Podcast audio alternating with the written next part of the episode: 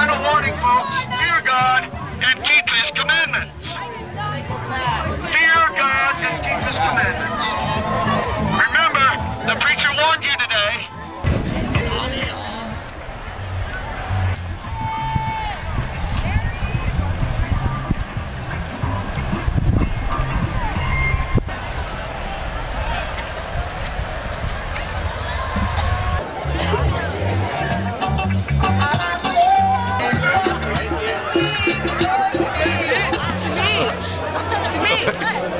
Wait,